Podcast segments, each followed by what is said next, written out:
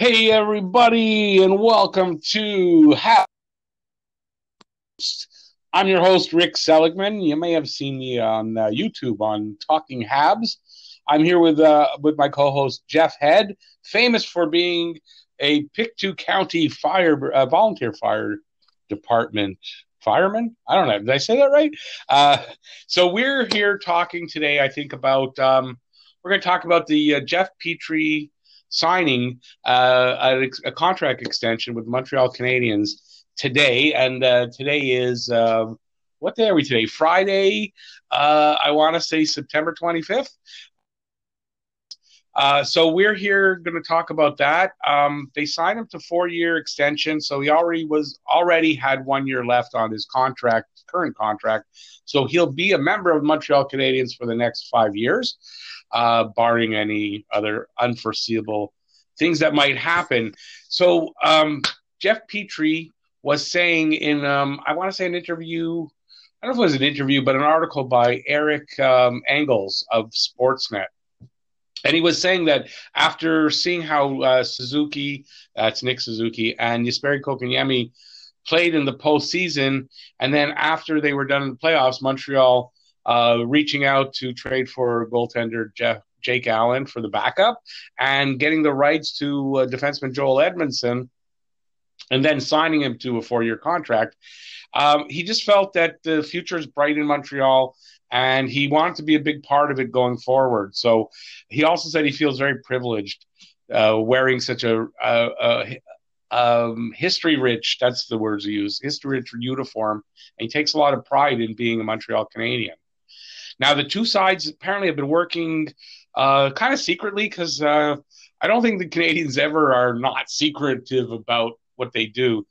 So they were working for the last 2.5 weeks, apparently, getting this deal pounded out or hammered out and signed. And it came, I think he said he was a little surprised, wasn't expecting the call from the Canadians. His agent gave him a call, said Montreal wanted to talk, and he agreed to sit down and talk. And they worked out the deal pretty quickly. He said something, though, very interesting that I think Jeff and I are going to get into in our conversation about this. And in making his decision to re-sign with Montreal, he wanted to get some assurances that guys like Brendan Gallagher and Phil Danault were – now, this is a quote. I don't think it's like verbatim, but probably editorialized. But he wanted to make sure guys like Brendan Gallagher and Phil Danault were able to come to terms on new deals and remain in the Canadiens' fold for years to come, too. So he wanted to make sure that these kind of players, key players from Montreal, were still going to be around if he's going to sign and stay here and move forward that way. So I'm wondering, like, did he get those assurances? Is that why he signed? Because does that mean Gallagher and Danault are signing with Montreal? Because there's been a lot of rumor about Danault, whether they're going to trade him because of things he had said after the playoffs. And Brendan Gallagher, actually both of them are, after next season, are UFAs, both of them UFAs. So does that mean that, is that like breaking the news ahead of time? So that's something that Jeff and I are going to talk about a little bit. So now, the signing of Petry is a bit of a risky move, given his age. He's 32 years old. And the way the league and pretty much the team is going with more youth, you know, because it's a pretty young team. So considering the team-friendly price he gave them, the term, and the risk of, of letting him walk and getting no return on him, if Montreal's in a playoff run, say, they're either fighting for a playoff spot or maybe they're comfortably going to be in the playoffs and it's the trade deadline next season. What do? You're going to want to keep him because you want him to help you win the Stanley Cup possibly. And if you trade him away, he's not going to be able to do that. But then if you do keep him and he helps you however far you go, you're going to lose him for like zero return. So it's a big dilemma, I guess it was. And Montreal obviously didn't want to face that. And so they got this deal done. So this gives Petry, in my opinion, gives him security. He'll probably retire as a Hab. He's going to be 37 years old when the deal's finished. And Montreal gets to keep, for me, arguably their number one defenseman at a time when they're pushing to become a solid playoff team and hopefully a Stanley Cup contender. So in my opinion, so I'm speaking for myself right now. We're going to ask Jeff in a second. This is a win-win situation for Montreal, for Jeff Petry, and I think mostly or just as much for the fans, the loyal fans that want to see this team get to the Stanley Cup finals anyway, to win another Stanley Cup, our 25th it would be. And I just think it's a win-win. Now, I know Jeff might not be in total agreement with me, so I'm going to introduce you right now to our co-host, Jeff Head. So, Jeff, say hi, and what do you think about this Jeff Petry signing? Good evening. Good evening. Like 10 minutes into the podcast, I realized. Does Jeff Petry have that kind of pull to be demanding players be signed? Well, I guess he's going to make the decision to stay here for longer. I don't think he can demand to get signed, but he wanted assurances would help him make his decision. I mean, I can see that. I guess so. Like, sure, okay, Jeff Petry's that's the new assistant GM, I guess. Yeah. So I don't think you're going to come in as rosy as I am for the deal. So, like, how do you feel about it? If it was a 2-year deal, I think great. I don't know, with having Weber on the roster, now you got an Edmundson on the roster, you've and Chirot on the roster. Your defense isn't that young in 2 or 3 more years. Hopefully, that's true. Hopefully, a couple of these young kids, like maybe a Romanoff, can take up the top spot here in another couple of years, and Weber and Petry don't need to be playing 30-minute games, right? And don't forget though, Chirot in 2 years, if they don't, he's signed for 2 more years, he might not get re-signed. True. So that could be a factor. If one of the young kids, really, like Fleury or, it really comes on strong, that could be something, Well, right now, like you look at it, we don't have to really worry about our defense now for the next 2 seasons at least. Yeah, 2-3 years, yeah, for sure. Unless one of these guys takes an awful nosedive, then we're in a little bit of trouble, but... Yeah. So you said a lot more than that to me when we were preparing for this podcast. Well, I'm just trying to collect my thoughts here. Like, my problem is right now is like I said, I have nothing against the Jeff Petry at all. I think like what you said about him arguably being the best defenseman. Now, if Weber's healthy, Weber's the best defenseman. He's the number one. But Weber's right. Not always healthy. So having Jeff Petry to be able to step up into that number one role, knowing that Weber's probably his 82-game seasons are behind him. I mean, yeah, maybe he might bang one out here next season or the season after, who knows. But chances are he's probably a 76-game defenseman now. He seems to always miss a few games here and there, and yeah, at least, right. Yeah. So it's nice to be able to have that, and I think that's what the Canadians were going for here is like we've got our 1B locked up now in case something does happen to our 1A. My problem with the whole thing is a few weeks ago we had a ton of flexibility, not only this year but going into next year.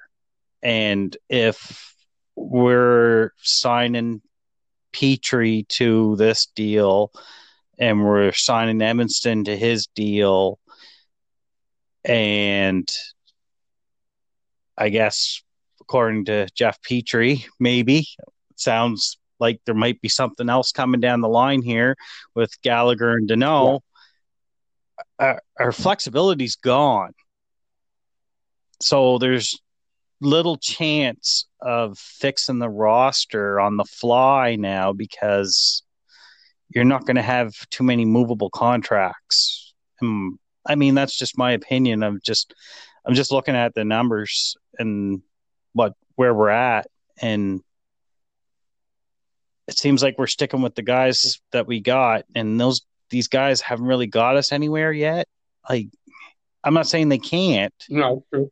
But really, like, some of these guys have been here a little while and haven't really got anywhere in the last couple seasons with this group of players. Okay.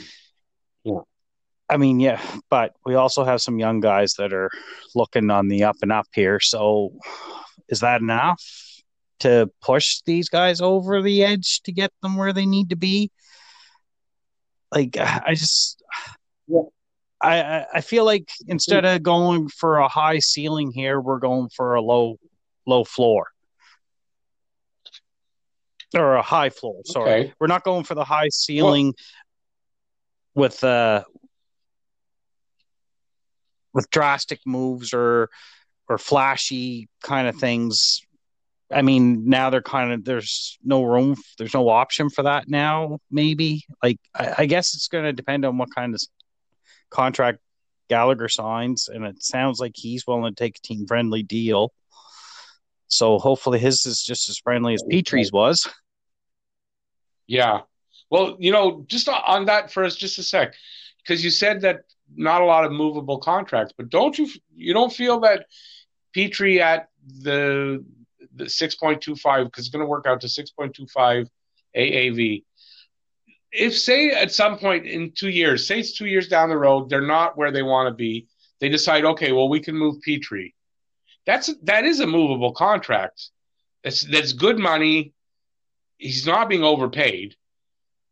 And you look at Edmundson. I don't think Edmondson's contract's not movable. I think that's one of the good things about it is that it's a tradable contract if you decide to do that. Well, with Petry, he has no movement clause. He has to agree to any trade. He does have to agree. He's got a 15-team list that he doesn't have to agree to. Right, that's right. Right, so that's true. Didn't they give Edmundson no movement clause too? Okay, but remember this. This is a point about Petry. He's an American. I think if you gave an option at some point, we'd say, okay, we're going to go in a different direction. We're going to move you to an American team. That might be something he would agree to. So the no movement clause, the no movement clause might not really come into play. Well, he's got a 15-team no trade list, so there's 15, at least 10 American teams he don't want to play for. Yeah, but say you can work out a deal that he goes to Detroit. He's going to say yes. Yeah, go back home. Yeah. Something like that. I'm just saying that it's at least not – they didn't sign him to a contract that we can look and go, oh, the money's a little more than I would have liked to give him. It's not that. It's at least it's decent money. Another team could look at that and say, yeah, we can handle that. What I mean? I think it's – like, if you told me that Petry's going to be paid what he's paid, what's he at? Six? Is it 6.5? He got 6.25, or he got $7,500 raise. Is basically what it worked out to. He didn't even get $1 million raise, right? Like, per season. No. Very team friendly. Team friendly, but I think we're going to see a lot of that with the situation we're in right now. I think a lot of players in the next 2 years. Yeah, like I think that's. Yeah. Do you know why? It may be even an overpayment. We don't know yet because the markets haven't been set. Well, I would have to think $750,000 for a player like Petry as a raise. That can't be an overpayment. As we see it right now, I don't think it is. No. Yeah. I would be surprised if it turns out that way. But you're right. Who knows? But where he slots in on our team on contract wise, like I said earlier, our 1A is Weber and Petry's our 1B. He's getting paid $1 million less and change, I think. Maybe a few thousand. Yeah, it's $1.5 million. $1.5 million less than Weber. Yeah, like that sounds about right to me. Yeah, no, that's to me. And then the next two Petry's, drop off. They're both like, and Petry's not. Sorry, go ahead. He's not as good defensively as Weber is. No, he's not. He's not as good, but he makes up for it in other ways too, though. Like he's just a little bit offensively less than Weber, and he's a little bit more than a little bit behind him defensively, but he's good. Like, you say offensively, but he puts up more points than Weber does right now. But that's because Weber's in a role. Weber, especially the last couple seasons, he's covering up for Mete out there. Really, like, let's be honest. Yeah, he was having to be a little more responsible defensively with Mete the last couple of years. I mean, he played with Sherrod a lot this year, but look, it's what true, but happened this year though with Weber, he played with somebody a little more defensive responsible, another big body out there, and he put up points this year, right? That's what I was going to say. With Sherrod, he doesn't have that problem. Well, moving forward, he won't have that. So that's So you're true. It's true, but I mean, I think I just think he's got. It's a good. I don't think he's overpaid at that. So I think that's a very team friendly, like hometown discount, even with the situation with the flat cap for the next 2 years. I think that's fair. I think the deal is it was a pretty fair deal. Like I think both the team and the player were fair to each other. I do think it was a fair deal. Yeah. Like I said, though, my only concern is with it is, I guess it shouldn't really, I should say, a concern. It's just a part of me inside kind of felt a little let down because now I was hoping for some flexibility in the next couple of years and some big moves being made. In our last podcast, I talked about trading Gallagher and stuff like that, right? Like, I really now it's just like nothing big's gonna happen. Is kind of where I'm at now. It's like we're gonna fill the roster out with another retread guy or a project or a bounce back guy. We're not going to go and get anyone that's a bona fide star at this point now. I just don't see, because we have to remember, like, it would not be smart to go right to the cap. So I think our dreams of, I guess it wasn't really one of my dreams, but a lot of fans had the dream of Taylor Hall and stuff. That's all done now. Like, not happening. Yeah, I don't think it can. Like, but I do have a question for you. Not at $9 million. He wants $9 million, $9.5 million. There's no way he's not going to get that. What team's going to pay him? No. That? Wait a second, is there any team? There's teams that can afford to pay him that, but if he goes there and takes that kind of money, that team's not going to be a Stanley Cup contender because most of the teams. Well, I mean, Colorado could. Colorado is the only team really right now that's a cup contender and has the cap space to take on a Taylor Hall. Yeah. So, I mean, they could sign him, but it comes down to this for me. Does he want to get paid or does he want to possibly, like, does he want to be like a contender? Because those two things probably won't happen together, right? So, yeah, if he's saying, well, I want the money, well, he'll go whatever team's able to pay him, just like Pietrangelo, because apparently Alex Pietrangelo is the same way.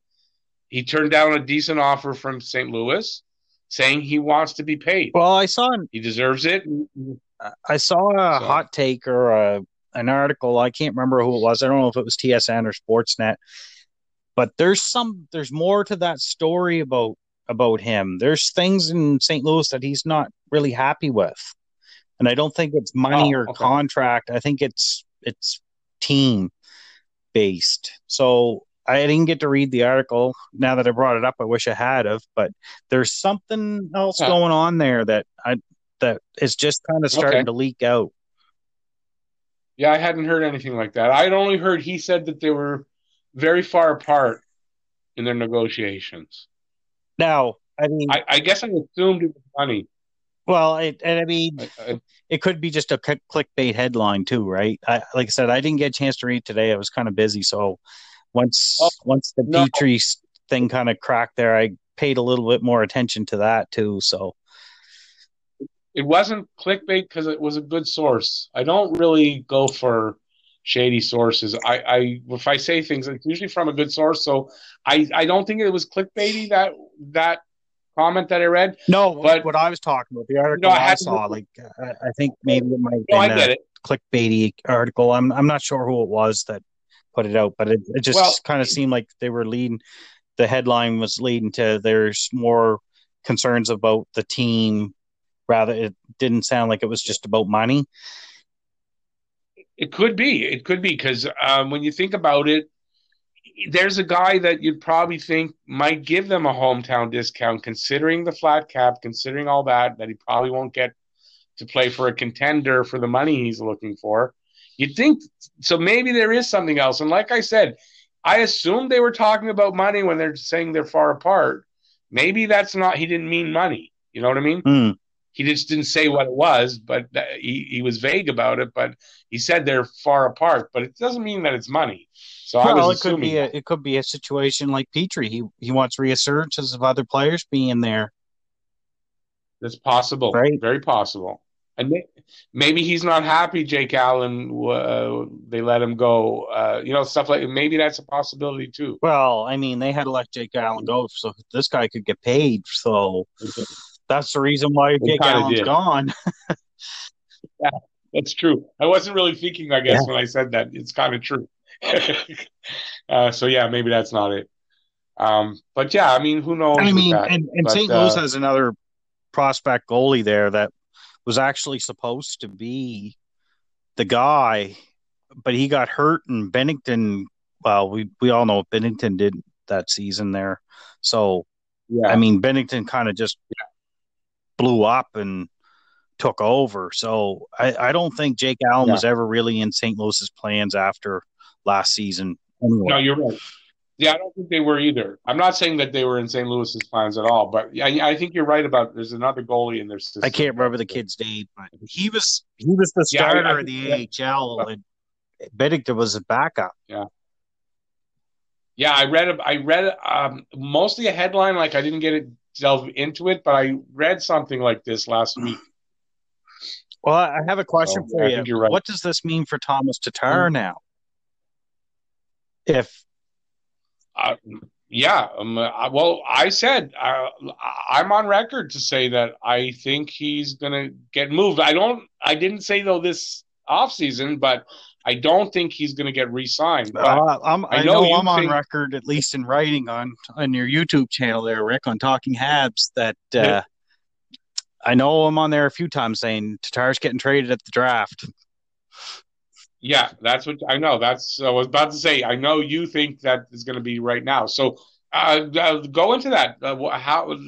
Let everybody know where you're thinking. I don't know where he's going to go, but I think – I just don't know. Well, now,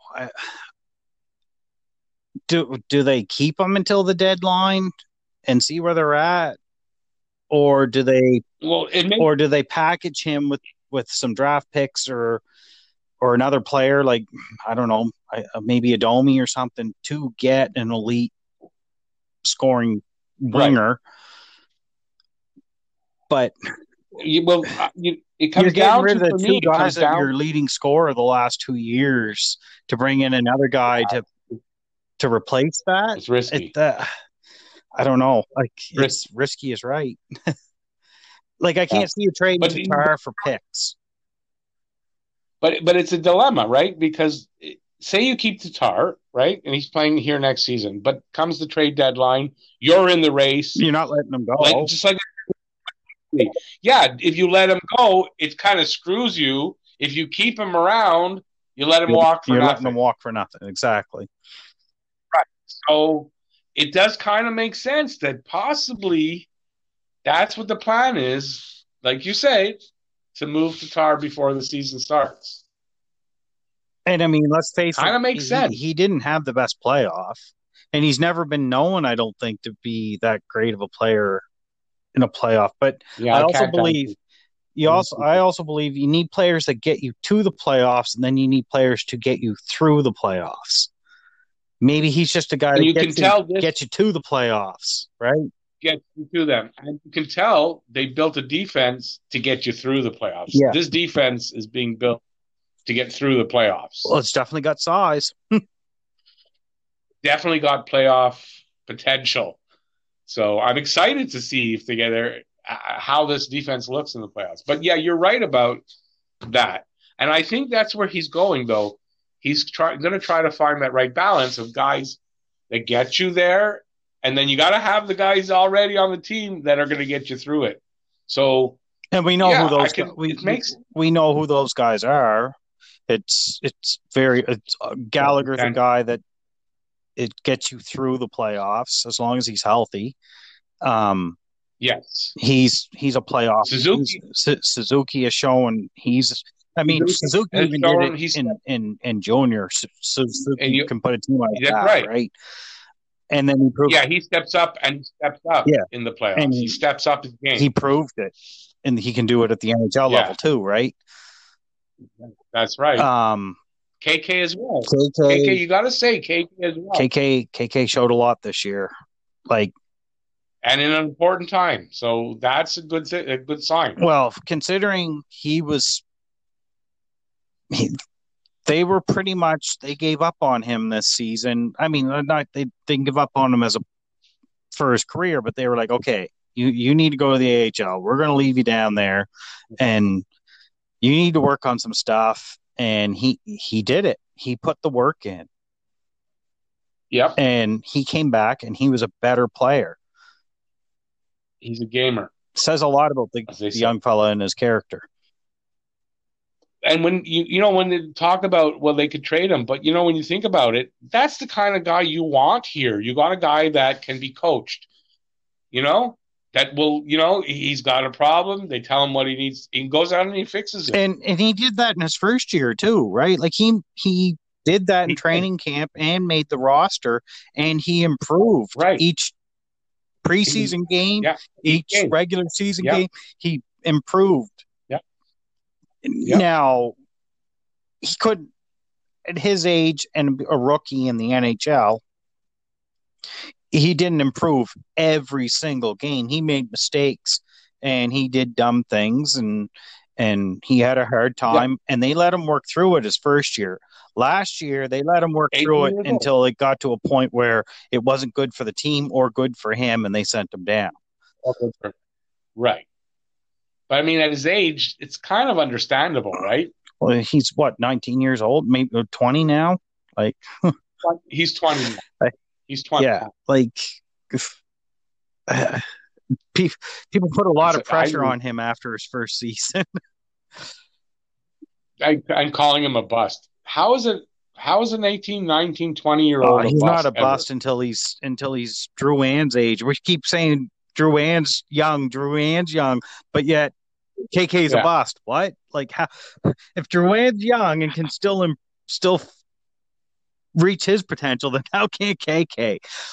Sometimes fans other fans just kind of drive me nuts with their logic. And I guess it's I'm looking at it as a total thing where it's probably not the same people saying the same things, right? You got one group of people saying one thing and another group saying another thing, and I'm bunching them all together. But yeah, it's maddening sometimes. No, it is. I don't think you're bunching them together. I think it's kind of how it is. A lot of people just saying exactly that. It's like, it's an oxymoron. It's not really an oxymoron, but yeah. How can this guy be not a bust? 'Cause he's French. Maybe? I was going to say that, but I didn't want to. Well, we're in Montreal. So maybe that's the only reason Drouin has such hope out there for him, and KK doesn't get it. But to me, it's the opposite. I'll take the kid with such high potential over the guy that said 25 and hasn't reached it. Yeah, any day, So poor Drouin. It's funny how he takes a lot of. I just don't think Drouin's the player everybody wants him to be. I think he's fine. He's not. No, I think he's. I read something today about that. That was very interesting, and I don't know if it was on Twitter and just somebody, some regular person's comment, but Drouin is not the guy that drives a line. He's not that main guy. No. He's a complement. He is, and that's it. And he's never going to drive a line. He's never going to be that big play. He's never going to be that guy. But he can also. And we're looking. He can also be. He, like you said, he's not the guy that's going to drive a line. He's not the guy that's going to be the best player on that line night in, night out. But he is a game breaker. He, at any moment, can take the puck and go down the ice and do something special, right? Like that's, but not if he's expected to all the time. Yeah, like he's not. He can't do it all. That he can't do it as the main guy, but he can do it as a complimentary guy. But he needs a star, goal scorer on his line with him. That's what he needs. Yes, he does. He is not even on just three guys on a line. He's not the main guy. No. That's the whole point. We can't look at him and think, he's the go-to guy. He's not. He's just not. And that's our expectations on Drouin are way too high. That's what I think. And now, I didn't think that before, but I realize that now. And if we look at him like that, we won't get so frustrated with him. Well, I saw him do something very special with my own eyes live in a game, and it was a game in February a couple of years ago, his second season in Montreal, and it was overtime against Edmonton, and he took the puck from behind the net. I can't remember who had the puck behind the net, but Drouin came, skated behind the net, took the puck from, and he just came down the wing. And I remember when he hit his own blue line, I nudged my daughter and I said, "Watch this, here he comes." Because you could just, from where you were sitting behind the Edmonton goalie, and you could just see where the players were on the ice, the speed he had, the way where he was looking, you could almost map it out where he was going to go on the ice. Like it was perfect. And he just did it. And he came down and he scored the overtime winner. And it was a beautiful goal. But it was just like, as soon as he circled from behind his own net with the puck and he hit the blue line coming up the boards, it was like, oh. Like I said, I nudged my daughter, and it's funny when I go back and I watch the highlights of that game. When he scored the goal, my daughter was the first one out of her seat cheering behind the net. Really? Yeah, she was the first one to jump up because she was ready for it. Because I said like 5 seconds before he scored the goal, I'm like, "Here it comes." Because you could just tell by the way everything was mapped out in front of us and where he was coming and the head of steam he had, that it was a no, like there was very little chance that he wasn't going to get a good shot on the net. And he did. Amazing. It's nice when you can see a play develop. Oh, like it was like I said, like, and that's where the frustrating part with him is like there's times he has excellent vision and then there's times where he doesn't. Yeah, that's what's frustrating about him. But that's why he's not that go-to guy. No, but he could break away and bust away and score a goal when you don't expect him to. Yeah, at any time. At any time. But he has the potential, but he's not the engine that drives a line. It's just not, and we're expecting that from him, and it's just not going to happen. No, he's not going to be Guy Lafleur. It's just not going to happen. No, for sure not. Oh my God, don't say that. Right, like that's what people expected when he traded for him and signed for him. It's not the expectation of Drouin is because of where he was picked. If he was picked 23rd. Instead of third, He wouldn't have had those expectations. Of course not. Just like Cotton Yabby, same thing.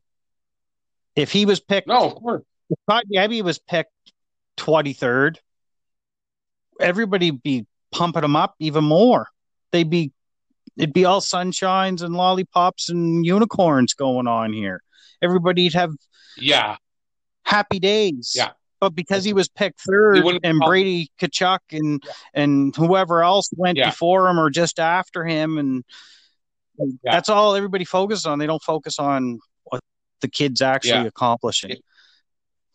Yeah, the talk of him being a bust would not happen if he was picked like 23rd. It wouldn't happen. There's no way. Since we're at 35 minutes, but since we kind of veered anyways off, I think we got it all, that subject covered. I want to talk about something else that it's an article from the Hockey Writers, and it's 5 ways the Canadians can improve for 2020-2021. The reason I want to talk about it is it's in a weird way. I don't think I agree with these guys like on anything. If I'm right, everything that there's one thing actually.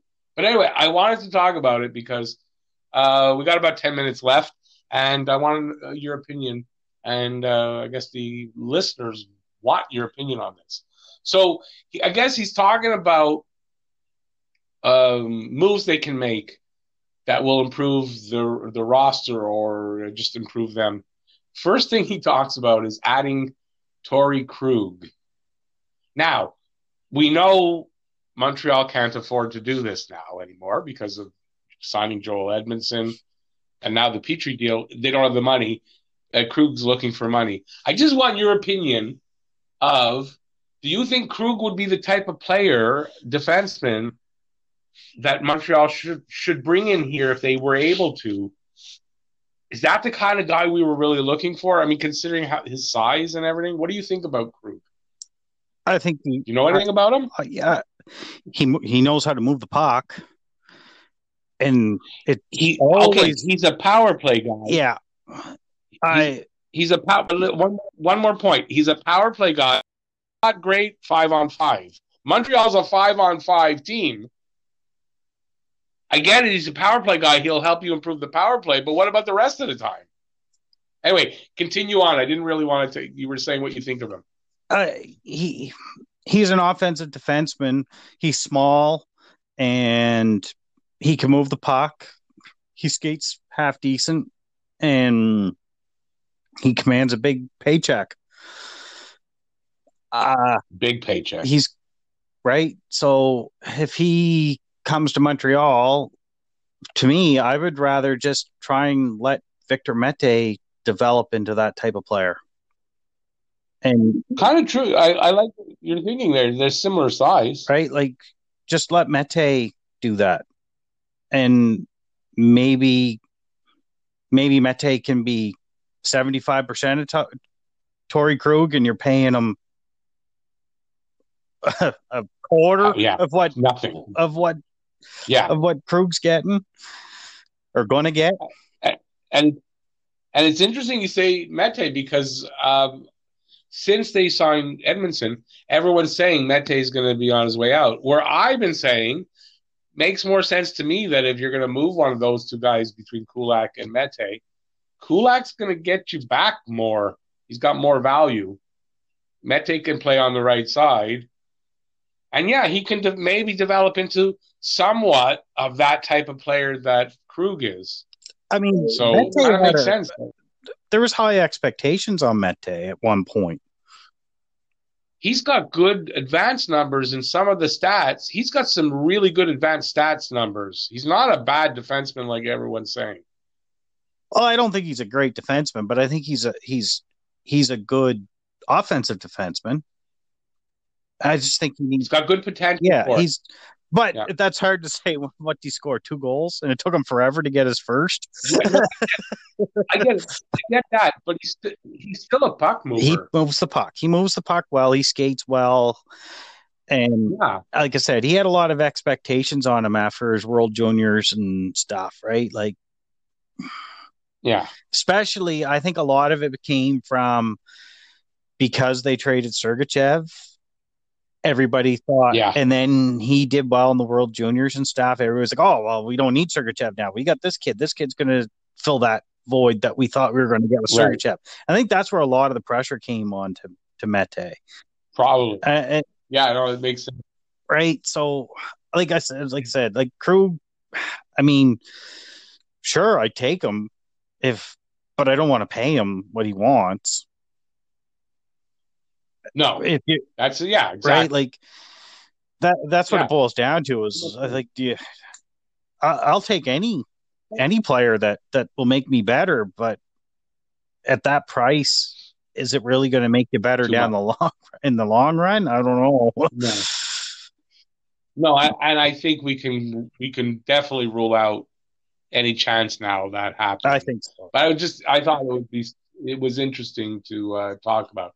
So now the next thing this guy talks about is trading, because we know we're looking for some kind of scoring winger, right? Mm-hmm. He's saying trade for Cedric Paquette from, I guess, Tampa Bay. How's that going to make us better? Who? I don't know. There's my answer. I don't know. That's what I was about to say. I don't know a ton about this guy, but I do know he's not a big scoring winger. So I don't know how this is going to make us better. So I don't know where these guys get these ideas. I don't know. They're hockey writers. They know more about the rest of the teams than we do. I mean, I've heard the guy's name before, and I kind of know who he is, but I don't watch enough Tampa Bay games to really – I can't say whether that guy is a good player or a babbler, because I really don't know, to be honest with you.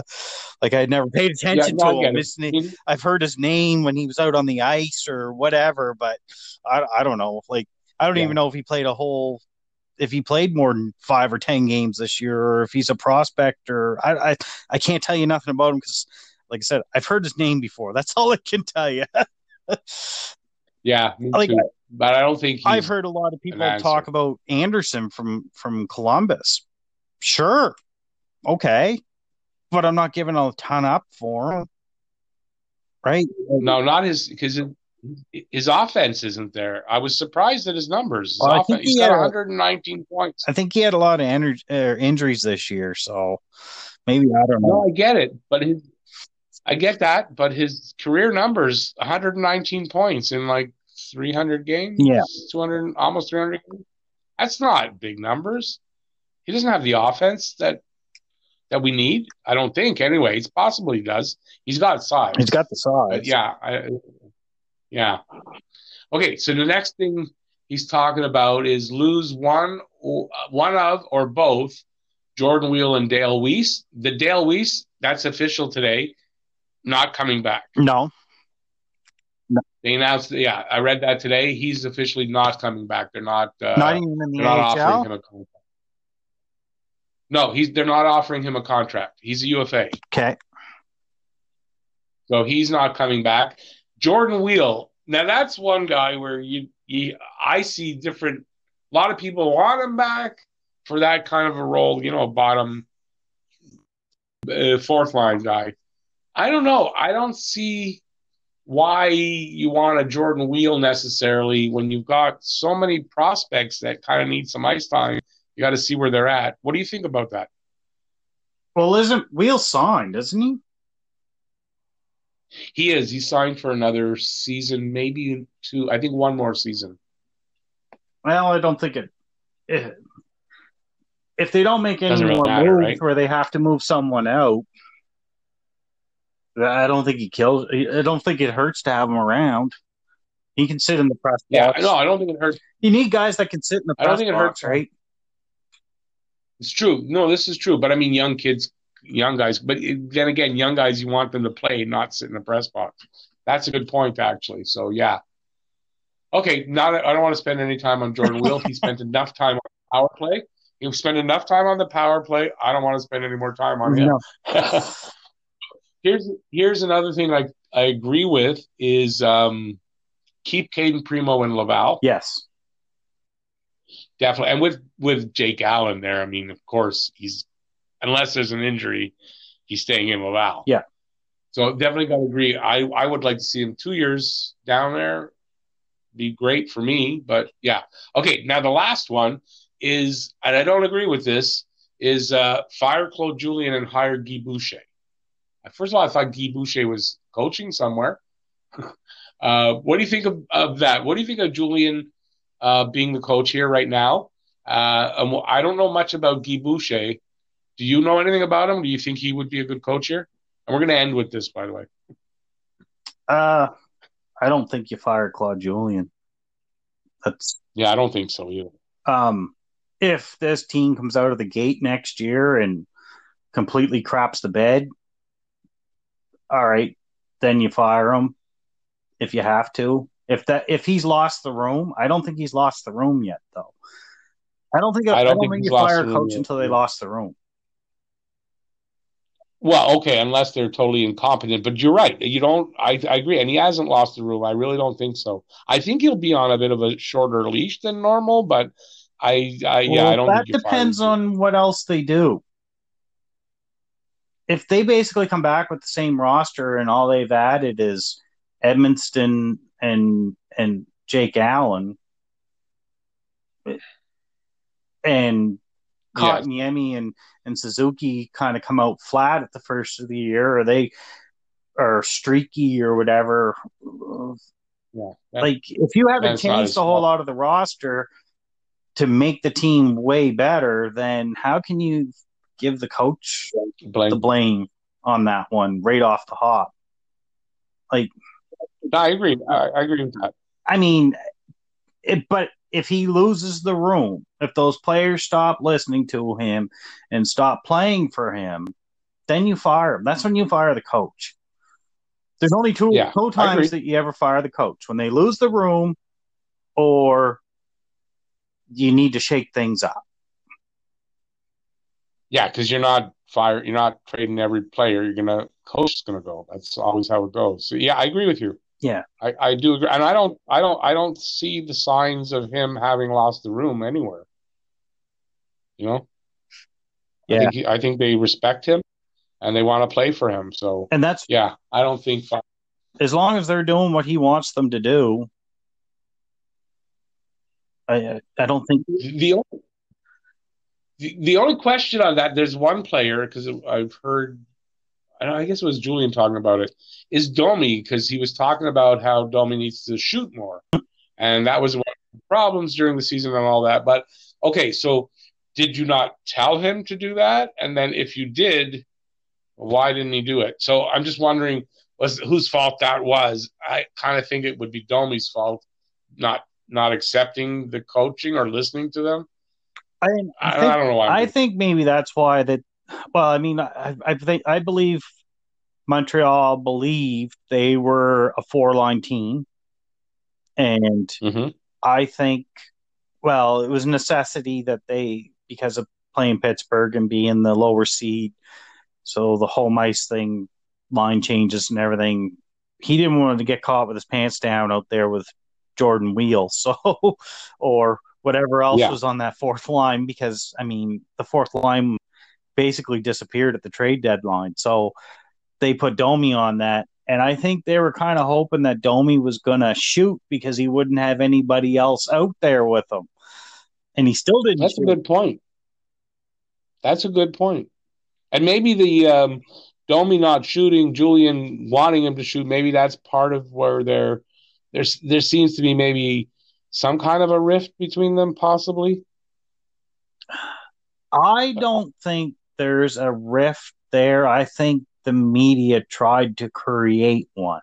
I think Domi understood what exactly the team was trying to do in the play-in round and in the first round of the playoffs. I think Domi was he on board with it all completely, just the same as Danault? Maybe he wasn't on board with it completely either about dropping down to the second or third line. And Suzuki kind of taking some of his minutes away. But I do think they have a team that knows that There's no superstar that's going to go out there and play the whole game, and that guy's going to be counted on in the big moment. So they all know they're going to get their opportunity, and they're all going to play roughly around the same minutes. Yeah, well, when you're running four lines, it's easier to do that. And that's the way the team's built to run four lines, right? Well, they had four lines during the season with Thompson there and with everybody there. They had four lines. Yeah, but with everybody gone, that they traded away, it took it away. So, I tell you something. I'll tell you, I think they made a mistake that he didn't have enough confidence in Jake Evans. But when Jake Evans did get a chance to play, I thought he played pretty good. I think he could have played that fourth line center. And they rewarded Jake Evans this week. We didn't talk about that. We didn't get a chance though. But they did. They rewarded him. They gave him a 2-year deal, and the second year of that deal, it's an NHL contract. So yeah. And at a good price. Yeah. $750,000 AAV. That's awesome. And I think he's going to do a good job. I don't think he's going to be sent down. I think he'll be the fourth line center through the whole season.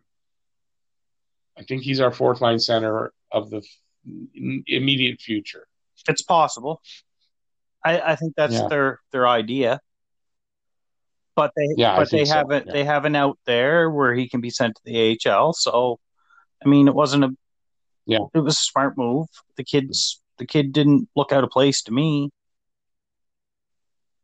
No, that's it. He doesn't really look out of place there. So the kid I want to see them give more of an opportunity to next year is Fleury. I think they will. I actually him play. Depends on what's going to happen with Mete. I think if they're going to have Mete play on the right, I don't know that Fleury gets that big chance. But if they move Mete, then definitely I think Fleury comes in. And the other kid that I'll be interested to see next season is Ryan Poehling. If he's still here. If he's still here, it comes down to you trade him now because you can sell him as potential, and he just may need a change of scenery, and there's no room for him, and you can try and get a little more for him in a trade that way. But if he comes back next year and he has a season like he had this season, all his value is gone, and you're stuck with him then. Okay, see, I wanted to end with that. Since we're talking about Poehling, that's what I was. I kind of think he's going to get moved because I don't think they're very happy with him right now. There's an attitude thing going on potentially there, and I think I was talking to my friend earlier today. I was saying this. His value is probably at its highest right now because if he does come back next year and doesn't have a good season. It's going to be harder to trade him because the attitude thing is out there. People have heard of it. And, and another thing I wanted to say, actually, was what I really wanted to say about it. Okay, we had Poehling here. We had KK. We had Suzuki. 3 guys. Everybody was excited about all potential because they hadn't hit yet. What are the likelihood that you've got 3 guys like that and they're all going to hit? Slim. More. Yeah, exactly. So maybe Poehling's the bust of the 3. But you know what, though? We said the same thing the year before about those same 3 players. Suzuki didn't make the team out of camp. So everybody was like, oh, maybe he's not as good as we think he's going to be. KK did make the team. Everybody thought KK was going to be a superstar. And Ryan Poehling was kind of floating in the middle and then came out and played one game. And, all of a sudden everybody thought he was the next Rocket Richard. And the expectations were extremely high by some fans that I don't know if they really watched the game as much. And they didn't realize that both teams were playing defense in that game. And but that's right. True. But here's the thing, right? Some of us tempered our expectations as Suzuki and then threw all our expectations on KK. And then this year, that all flipped around again, where holy cow, KK's the boss, Suzuki's a superstar, and Pahling's a bum, right? Like, it can all change. They're young players. It can all change in one offseason. Yep, it's true. And hopefully Poehling, because he was in the bubble the whole time, right? He was in the bubble, and all he did was practice and work out. Because he was overweight. He wasn't in shape. Exactly. So maybe he learned something. Maybe. Yeah, maybe. I hope. I'm not. I don't dislike Poehling. Like all of a sudden, no, I don't. I wouldn't call, and I wouldn't call him a bust because he also is young. So I wouldn't do that. Say he's a bust because that's not fair. But I'm just wondering if you the odds of that. You know, you got three guys. More than likely, one of them's not making it, or at least not making it here in Montreal. Yeah. Well, no. So I think Poehling gets traded. And then you got to throw Jake Evans into that too. Right? Like, did we hit on Jake Evans? Yeah. Oh, I think Jake Evans is already success. He's a seventh-round draft pick, and he's made it this far. I think that's a success. He's not a bust. So now you got four players. Did you hit on all four of them? More than likely not. See, more than likely not. So personally, I say, you know, I like Poehling and all that. It might be the time to trade him, though, because just in case you've got the other three that hit, you maybe trade him while his value is high. What do you get for him, though? If you trade him straight up, what do you get? Do you get a second-round pick for him? No, you don't trade him straight up, but you put him in a package to get a winger, to get that scoring winger. I think he'd be involved in that trade. Do you think Montreal makes their pick here in a couple weeks or on the 6th? Do you think they make their first-round pick? Well, I'm going to say this. With it, I don't remember who it was that I think it was Brian. I don't know if you know who Brian Wild is. He's a local sports guy here. I follow him on Twitter, and he made a good point to somebody. And I think it's very valid. Go through the history of the draft. How many times does a team trade their pick and move up or whatever? How many times did it happen? Does it happen? It doesn't happen very often at all. So I'm going to say, I think it's more likely that they are going to make the pick than not. But it's not going to surprise me if they trade it in some way. See, now I think this year, because there's so many teams against the cap, this is the year that's why a team like Montreal can package that pick and get a good player.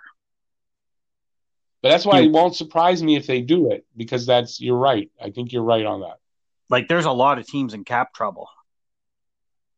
A lot of them. With good players. A lot of them. And they don't want guys coming back that have salary. They want picks or prospects. They want picks and prospects. Yeah. And so Poehling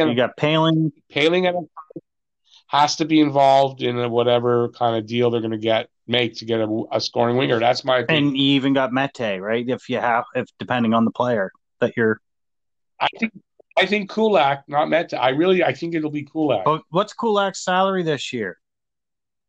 1.85. He signed for another 2, I think. That'd be easy to move, especially after the way he played in the playoffs. That's a movable contract without it, for sure. That is. It's just his value high enough. Oh yeah, if some team that's just looking for a bottom pair defenseman, probably take that. Well, looking for not taking back huge salary at the same time. Yeah, I think he provides value, especially at that price. I think he provides value. That's why Mete, I don't see Mete providing value that way. He's an RFA, so they've got to sign him. Yeah, but he's not going to get a huge raise. Okay, but he's got a horrible agent. Got Darren Ferris. Could be a problem. I think Kulak gets you much more value than Mete. But Mete has more upside to him.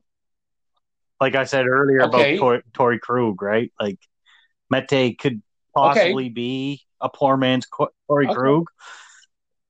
Okay, I get it. But Mete also could play the right side. Well, that's what we need. We need someone that can play the right side. Right. So this is another reason why I think Mete could, like, there's a lot of things I think Mete would keep Mete here and be Kulak that would go. Unless the team they're training with wants Mete, then they would probably do it. I agree. But, you know, otherwise I think Kulak brings you the most value back. Because if they move Mete, they still have Fleury, right? Yes. Yeah, you still got Fleury. You still got everybody else. Mete's a little more battle-tested, though. A little bit. He's got more experience. He's played more. He's played with Weber, first line. He's got more. That's why I'm telling you. I think they keep Mete. Oh, I don't disagree with you. You're right. Like, it could be Kulak. I think it's a coin flip. I think if a team, if Montreal has a deal in the works for a player they really want, and that they ask for Mete or Kulak, I think either one of them could go. I think that's where we're at with those two players. And and I don't think they keep goals both. In one case, that's fine with me. And I'm not going to. I think that's what'll happen. No, I think that's what'll happen. I don't think both will go unless, obviously, there's a deal there and they need to do that. But I think one stays, one goes. That's what I really think. Okay, on that note, we're going to call it an episode. We're a little over time, but we had fun doing it, so it doesn't matter. So I want to thank everybody for listening. I really appreciate that you guys do, and I'm sure Jeff does as well. You can find me on YouTube, Talking Habs. Just go check it out. I got almost 900 videos already. I can't believe I got almost 900 videos. You can find Jeff at the Pictou County Volunteer Fire Department. But I don't think anybody's going to go travel just to find me. No, Jeff. Well, they could also find me at Fedge39 on Twitter. There you go. I guess there I could throw that handle out there. Not that I use Twitter a whole lot. No, definitely. But if anybody wants to reach out to you, there you go. Me, I'm at Twitter at Talking Habs, so either one. So, we're both very thankful for you guys all listening. We'll be back. I'm not going to promise exactly next week. We're going to be back sometime in the next 10 days with episode 5 of season 2. That's where we're at, episode 4 of season 2. And hope you guys will be out there waiting for us to come back with a new episode. Hopefully there'll be stuff happening so that we'll have good stuff to talk about. Thank God this happened today because we've been waiting for something. A new story to come out. Yeah, so that would give us a good reason to have it. Yeah, so that's good that happened. So once again, thanks everybody. Jeff, if you want to just say goodbye and then we'll sign it out. Oh, I guess we'll talk to you on the next thing. Maybe it'll be the draft by the time we get on here again. It's possible. It'll be draft stuff. Well, that's coming up really soon. Maybe we'll have a Gallagher and Danault contract to talk about next week. That's whatever comes up. Hopefully something will come up so that we do have something to talk about. But me and Jeff, we always manage to talk. If we had 4.5 hours, we could probably do that because we've done it before. So. We can ramble. Yeah, so there you go. Okay, so thanks everybody for. Well, I was going to say, I got one question for you before we go. What number? Okay. What's the number for Gallagher? What do you think it is? Oh, what's he's getting? I'm going to say he's underpaid a lot. 5.5. He's going to give a hometown discount, 5.5 to 6.5 for 5 years, 8 years. I think he's going to want the 8 years. Wow. Yeah, they're going to give it to him. 5.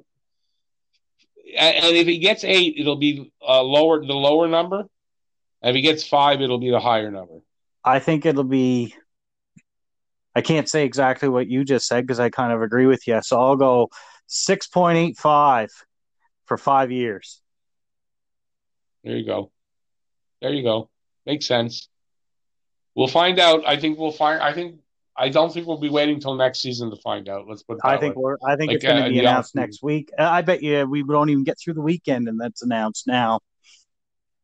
Well, then we'll have something good to talk about for the next podcast. That would be awesome. Okay, so we're going to say goodnight here and not ramble on any longer. Thanks, everybody, again for watching. Have a great week, and we will see you next time at Habs Coast to Coast. By the way, you can follow the podcast wherever you listen to it, on Spotify, Google Podcasts. I think it's on Apple Podcasts and a bunch of other places. Give us a follow. And I know here on Anchor, if you want us to answer a question from you guys, you can leave actually a voice question or any kind of a comment, and we can play it, I believe, on the next podcast or whenever you do leave that. And yeah, we'll do that. We'll answer whatever you want to know, and hopefully you guys will do that. Ooh. So thanks for listening. And from Habs Coast to Coast, and Jeff, it is good night or good day. Ooh, or I got a question. I got a question. Okay, go ahead, Jeff. Where's Morgan and Scott? Good night. Oh, just timing issues, but yeah. Okay, have a great night, and we'll see you guys next podcast. Bye, everybody.